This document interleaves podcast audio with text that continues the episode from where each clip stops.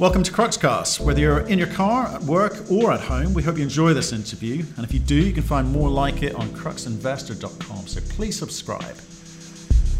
I Speak today to David Cole, CEO of EMX Royalty Corp. They're a royalty company on the TSXV and NYSE. Their focus is on royalty generation. They feel that that is a, a longer term yield curve model that they like. That's not to say they don't do royalty acquisitions. They do the occasional one, plus also strategic investments such as a remediation company recently. A business model which hasn't much changed and it doesn't look like it's going to be changing going forward. It's a slightly unusual royalty company, interesting uh, and well worth a listen. Enjoy the podcast. David, how are you doing, sir? Matthew, I'm doing really well. My pleasure to be here. Well, fantastic. Fantastic. Thank you very much for joining us. We've been wanting to speak to you. Um, you're one of uh, our favorite little ro- uh, royalty companies. Um, and thanks very much for joining us. You were just saying uh, before we came on, you're off for a fishing weekend, which sounds like way too much fun.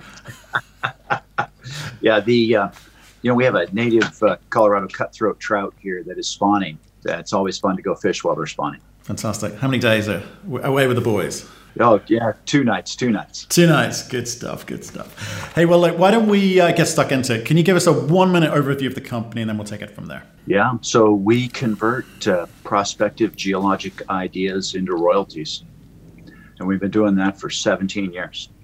And we do that by execution of the royalty generation business model, where we take those geologic ideas, acquire prospective mineral rights, add value by building economic geologic models selling those on to an industry hungry for new discovery opportunity in exchange for annual payments, work commitments, shares, cash, and always a royalty on the back end.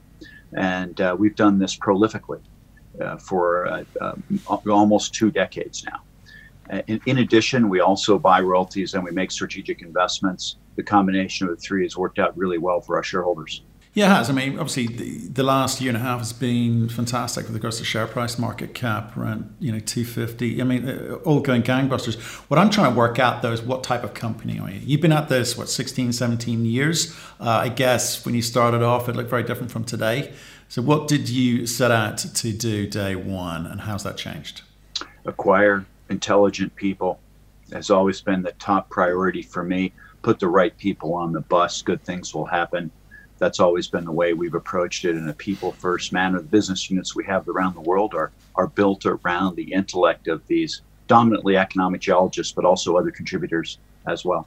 Okay. So, talk to me a little bit more about um, royalty generation because most royalty companies, when they reach a certain size, they're aiming to be a mid tier, they want to grow quickly, they start looking at bigger and bigger deals. I mean, so how, how has your thinking evolved? Because okay, royalty generation is nice, but it's kind of at the at the earlier stage. You know, the younger uh, royalty companies start there. So, what's the weighting that you allocate for royalty generation versus royalty acquisition?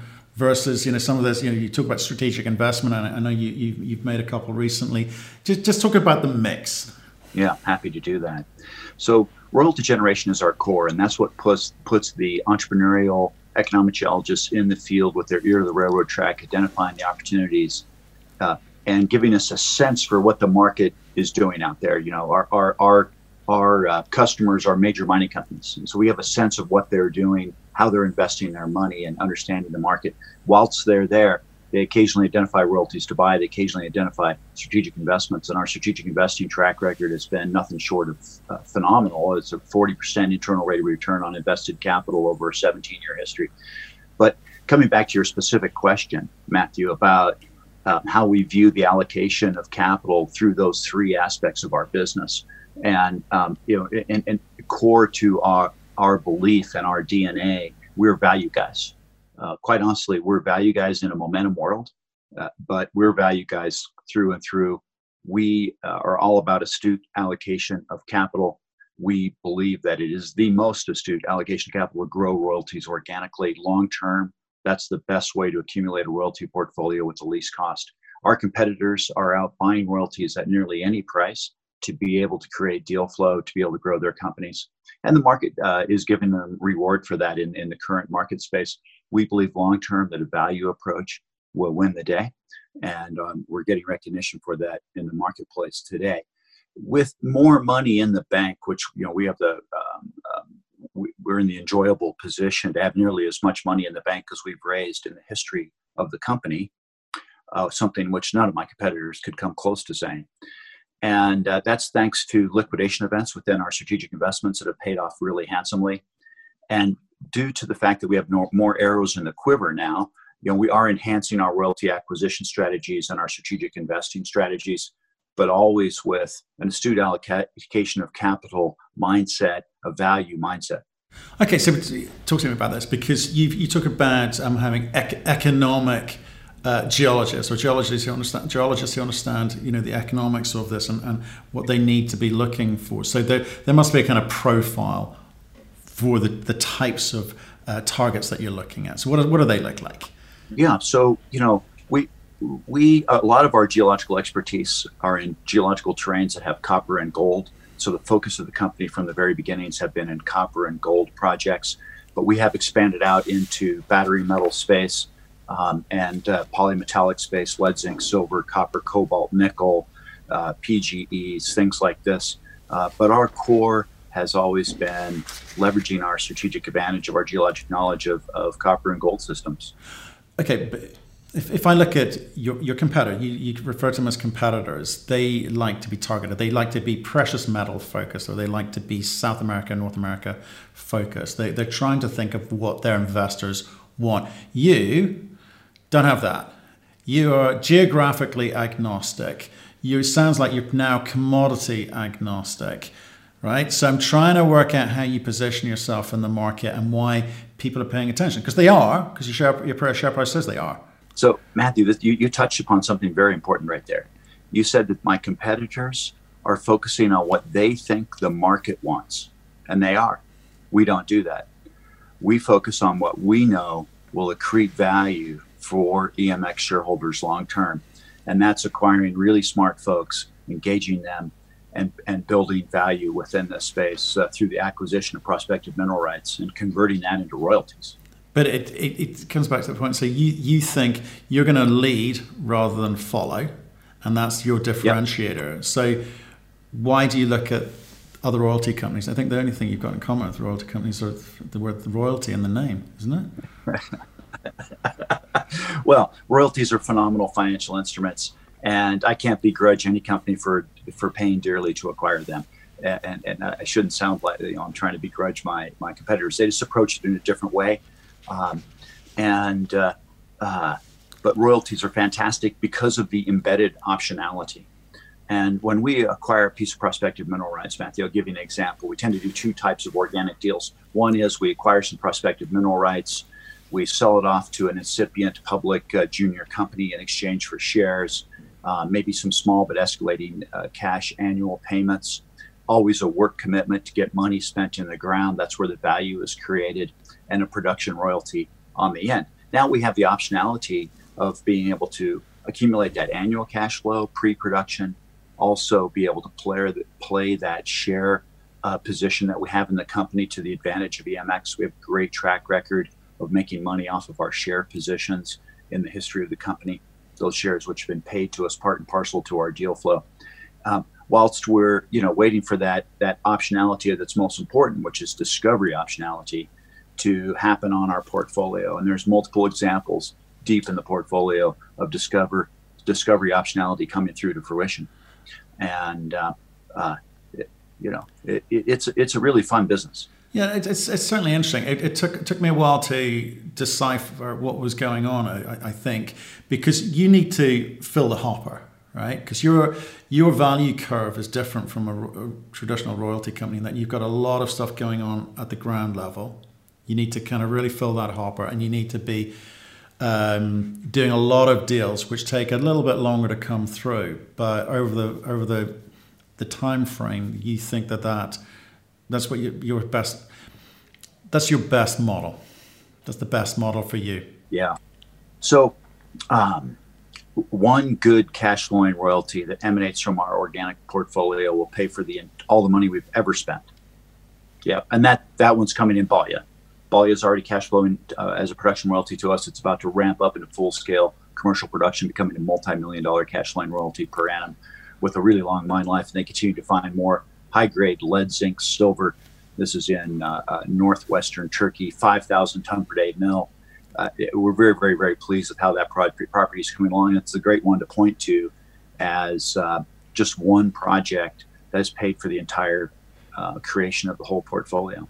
So what I'm what I'm trying to work out is where's the inflection point come? Okay, because you do have this weight of lower value projects sitting there in the portfolio, but it's going to take time. I was trying to work out how do I, how would I work out what your cash flow looked like, and I, I think it's, it's it's it's a tough one for me because I think when it comes, it's really going to pop, but I need the company to give me some clues as to um, when that inflection point is. Yeah, so we're we're right on the steps of it, and so people coming in to become shareholders today have the benefit of uh, 17 years of building this portfolio, and we have a number of, of royalties that are ramping up or coming into production within the next few years, plus strategic investments that will be yielding dividends over the course of the next few years and be a cash cow by 2023.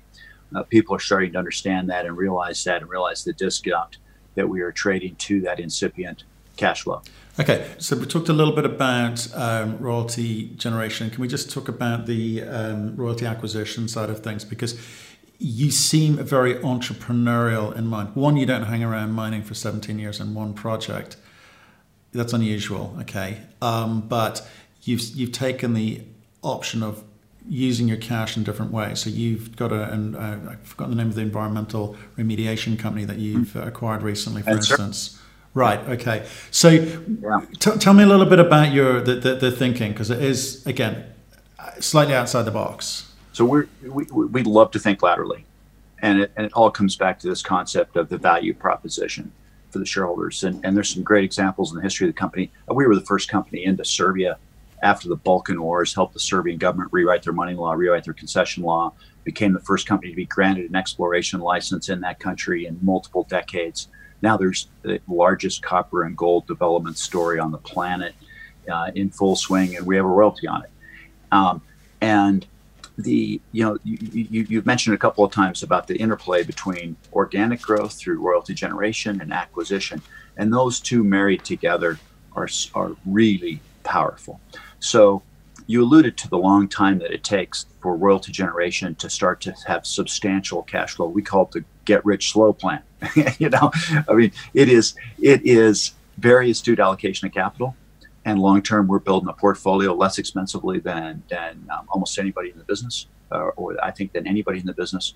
But if we can augment that and leapfrog that process towards cash flow by buying the right royalties, uh, that's a great marriage and we're very careful about the ones that we're going to buy. And there's some key royalties within the portfolio that we have purchased, such as the Leeville royalty that you know Newmont and Barrick have in their joint venture that's paying us every month. It's paid $13 million since we've owned it, just as as, as one example. Okay, so help, help me understand some of the terminology here, and I think for the people watching this as well. Okay, you know, my view would be that people don't give away royalties. You never sell royalties. So, under what conditions do? yeah, exactly right. So, I wonder what conditions do people sell royalties? Why are you picking them up? So the one, the package we bought that was announced yesterday, we bought 60 mineral property positions, giving us a really strong presence in Ontario and Quebec, uh, which we're very pleased to be in the Superior Province now in a big way. And uh, uh, that gentleman was a, a, quality prospect generator, I mean, a, a private prospect generation shop and he just reached the age where he said it's time to sell. And he was delighted to do business with us and vice versa. And we're very, very pleased to have Perry English's portfolio now within our portfolio. That ratchets the total number of mineral property positions we have in the world to over 200. And um, uh, so we're, we're, pleased with that acquisition. So, you know, there's various uh, reasons for sell selling. Another one is, um, you know, people need capital to do other things. And so, you know, royalties are not their core business. They've acquired royalties perhaps over time because they've sold some exploration assets and kept a royalty, but their main focus is on production or on development of a certain story. And they need to sell some royalties uh, to get the cash flow to be able to put the drill steel in the ground. So during times of tough capital markets, those will come available. Okay, so talk to me about the team. You talked about economic geologists, okay, so which is great. I, I, would like to get a sense of you know what value have they created before. You know why have you, why have you selected them to be on the team, or, other than you've known them for a long time, and who are the guys that are looking at these royalty agreements that you're picking up? You know, how do you know they're good? You're speaking to the most important resource that we have in the company, and that's our intellect. And uh, uh, these are folks with what I call juice uh, particularly on the on the generation side, because it takes a, a unique person that's walking over the, the, the next hill that no one's walked over before with a view set of understanding a geological feature that people haven't really put into context previously, and thus develop a new discovery opportunity, and then ultimately convert that into a royalty because we acquire the mineral rights and we build the model, and then we market that to the industry and get it done. And, and you know, we've been refining how we do this process over time. So, you know, these are guys with master's degrees and PhDs in, in geology and in economic geology, uh, with track records of working for for major and junior companies. Uh, and then to augment the geologists, it's not all geologists. We have we have engineers, metallurgists, finance people, legal people that are all part of the team. And uh, it's great being here in Denver, Colorado uh, because there's major mining companies such as Newmont here, and a lot of folks take early retirement in their mid 50s or upper 50s, but they're still really sharp and have fantastic experience uh, experiences that they can share, and we can hire them as consultants and have them on our team.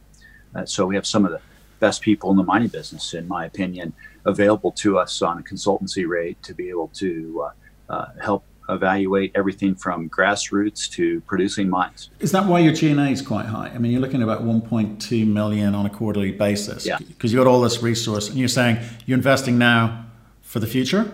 Is that the line? That's exactly correct. that's exactly correct. So, um, you know, really smart people, you have to pay them well, and this is all about using that intellect to grow a royalty portfolio, uh, and that's what we've been doing for years. Okay. So that, that you're exactly right. That from a dollar and cent standpoint, come back to the balance sheet and you say, yeah, you know, you guys have a lot of salary. That's because we have a lot of smart people, and that's how we've been able to generate these royalties over time. Okay. You've also sitting on a lot of cash for a long time, right? You're sitting on says 66 plus access to another five. I think was, was that was the sort of number. So it's a lot of cash. How long have you had that? So yeah. So, um, you know, a couple of different times in the company now, we've had some big liquidity events that have cashed up our treasury. More than once, I've had more money in the bank than all the money we've raised in the history of the company. So, we'll deploy money into strategic investments based upon our business acumen and geological interpretation. And then we have a liquidity event, boom, a lot of money comes back. And we've done that a couple of times. We're in that position today. The monies, the bulk of the monies we have in the bank today came to us thanks to a liquidity event that occurred in late 2018, where we sold a substantial share position that we had in a big, huge copper gold discovery that occurred in far southeastern Russia. Um, and uh, um, that was a great transaction, cashed us out, put 69 million US dollars in the bank for EMX shareholders. And um, uh, you know, we have other strategic investments ongoing. I'm very pleased with the strategic investment that we have in Rawhide right now, and uh, that was made. And and you know, we're Matthew, we're value guys, so we're not just taking that 69 million bucks and going out and buying the next package of royalties that we see for sale. Uh, we're looking for uh, ways to allocate that capital astutely, and whether it's a small investment in Ensero that comes with a strategic alliance, uh, that's a, that's a great way to go or if it's buying Perry English portfolio, that was definitely accretive, et cetera, et cetera. And um, we'll deploy those monies when we believe it's distinctly accretive. Okay, that's fair enough. Do you dish out dividends? Not yet. So um, we've had a lot of discussion around this, and we've had a lot of discussion with our major shareholders, particularly after the big liquidity event that we had at the at 18.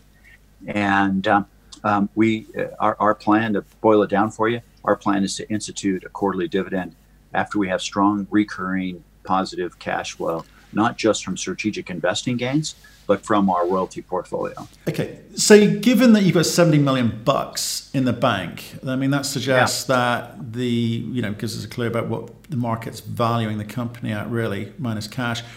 Where do you think most of that value lies? Because you, you, you mentioned a couple of big assets or big projects um, there, but the rest isn't being valued at the moment. So again, give me that sense of how do people value the the rest of the portfolio, the rest of you know these investments that you've made. Yes, and you know the market is start starting to awaken to the depth of the portfolio and the inherent intrinsic value. But I'll go straight to the company making asset in the portfolio, Matthew, because you're asking about what are the value drivers, right? Other than cash. And uh, you know, let's go straight to the Cukaru Peki royalty, also known as the Timok project. Um, that was a project that we prospect generated. Uh, we then sold our assets in Serbia to Reservoir Capital. Reservoir Capital went on to acquire additional mineral rights in the district. We were actually able to acquire royalties on those other uh, properties uh, uh very, very, very inexpensively for 200,000 Canadian dollars at the time. And they went on to make a, uh, the largest uh, copper and gold discovery in the history of Europe. Now, one of the most important copper gold development stories in the world. It, it is now being advanced by Zijin. Uh, Reservoir sold it to to Nevsun. Nevsun sold it to Zijin. Zijin just signed a memorandum of understanding uh, about a year ago with the Serbian government to invest 474 million USD into the ground to put the upper zone into production. The upper zone is very high grade lower zone is huge, over 1.7 billion tons at 0.86% copper and 0.18 grams per ton gold, and growing. There's a dozen drill rigs turning on site there now, and uh, continuing to expand that resource. And we're sitting here with the one half of a 1% royalty over that. If you do the math, um, with respect to the, the incipient value of all of that metal in the ground and our half percent royalty, which comes right off the top line, uh, that, that, that, that is a big number, and that is uh, uh, the company making asset in our portfolio. But it's not the only one. That's just the first one. okay, but but talk to me about you know re- revenue last year versus this year, for instance. What's what's happened there? Yeah. So um, you know, the, the Leeville mine has had some production problems that has impacted our short term revenue. Akarca has had some permitting problems that has impacted our short term revenue. Uh, and uh, those those both of those are being fixed. And uh, Barrick has announced substantial new discovery within our footprint of the royalty at Leeville.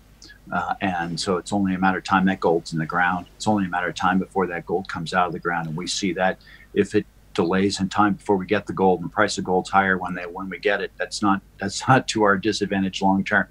The uh, and then uh, you know, the, the, the, drill permitting at Akarca will definitely uh, get fixed and, and they'll be able to further advance and resume their uh, plus $1 million payment. I guess it would be about $1.8 million payment per annum to us once, that com- once that's completed. Okay, and uh, COVID 19 affected revenues, or in fact affected costs. I mean, probably reduced costs, has it? Not affected revenues, but it has affected the business in that um, it has slowed what is a strong appetite for copper and other base metals. And it has and greatly augmented and enhanced because the price of precious metal, specifically gold, has done very well. So we see very strong interest in our gold projects. So we've tweaked, you know, how we're marketing our, our portfolio to our customers, major mining companies, and incipient uh, junior companies, towards the appetite that exists today. Yeah, again, that entrepreneurial spirit, I guess. Um, one question sent in by a, a, viewer, possibly a shareholder, I don't know, said, um, "Were you ever tempted to invest any of your cash in gold bullion?" So we believe it's it's, it's vastly more astute for us to acquire gold projects and pro- and convert these geologic ideas around where there's more gold to be found than to buy bullion. Yeah. Okay. Understood. We get more leverage. We get more leverage doing that. Yeah. yeah okay. Um, so, so can I just come back to this geography component because you, t- you talk in your presentation about focusing a little bit more on uh, Scandinavia, which I think is seeing a little bit of an uptick at the moment in terms of interest. Um, why is that?